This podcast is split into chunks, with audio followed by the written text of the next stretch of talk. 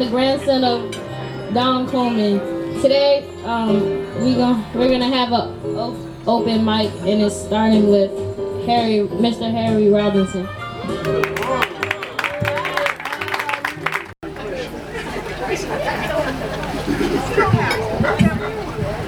Good evening.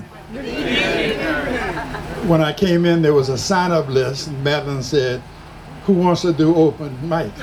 And Don knows what I'm going to say. I said, "Sure, I'll do open mic." So when Don started playing golf, which really should be his middle name now, I had ceased to be an addict. I was an addict starting in 1999. The only person who I knew who wasn't working was Harold Bartonelli. And Harold Bartonelli was retired and would go out to play golf with me whenever I wanted to go. And sometimes he'd say, Harry, we just played two hours ago. I said, Harold, well, we had lunch. Can we go play some more? Well, I'm here to tell you that Don Coleman far exceeded my golf addiction. we both belong to Soldiers Home.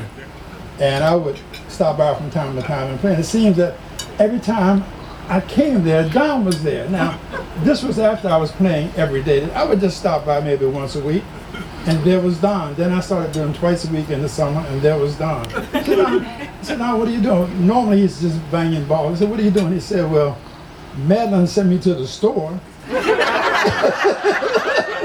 Madeline sent me to the Safeway, and I thought I'd come get some balls. But Don, I've had a great time. We we playing a Tougaloo tournament every July, and I asked Don just a few minutes ago, "Are we going to play this year?" He says he hadn't thought about it. But you see all those see all those trophies in there?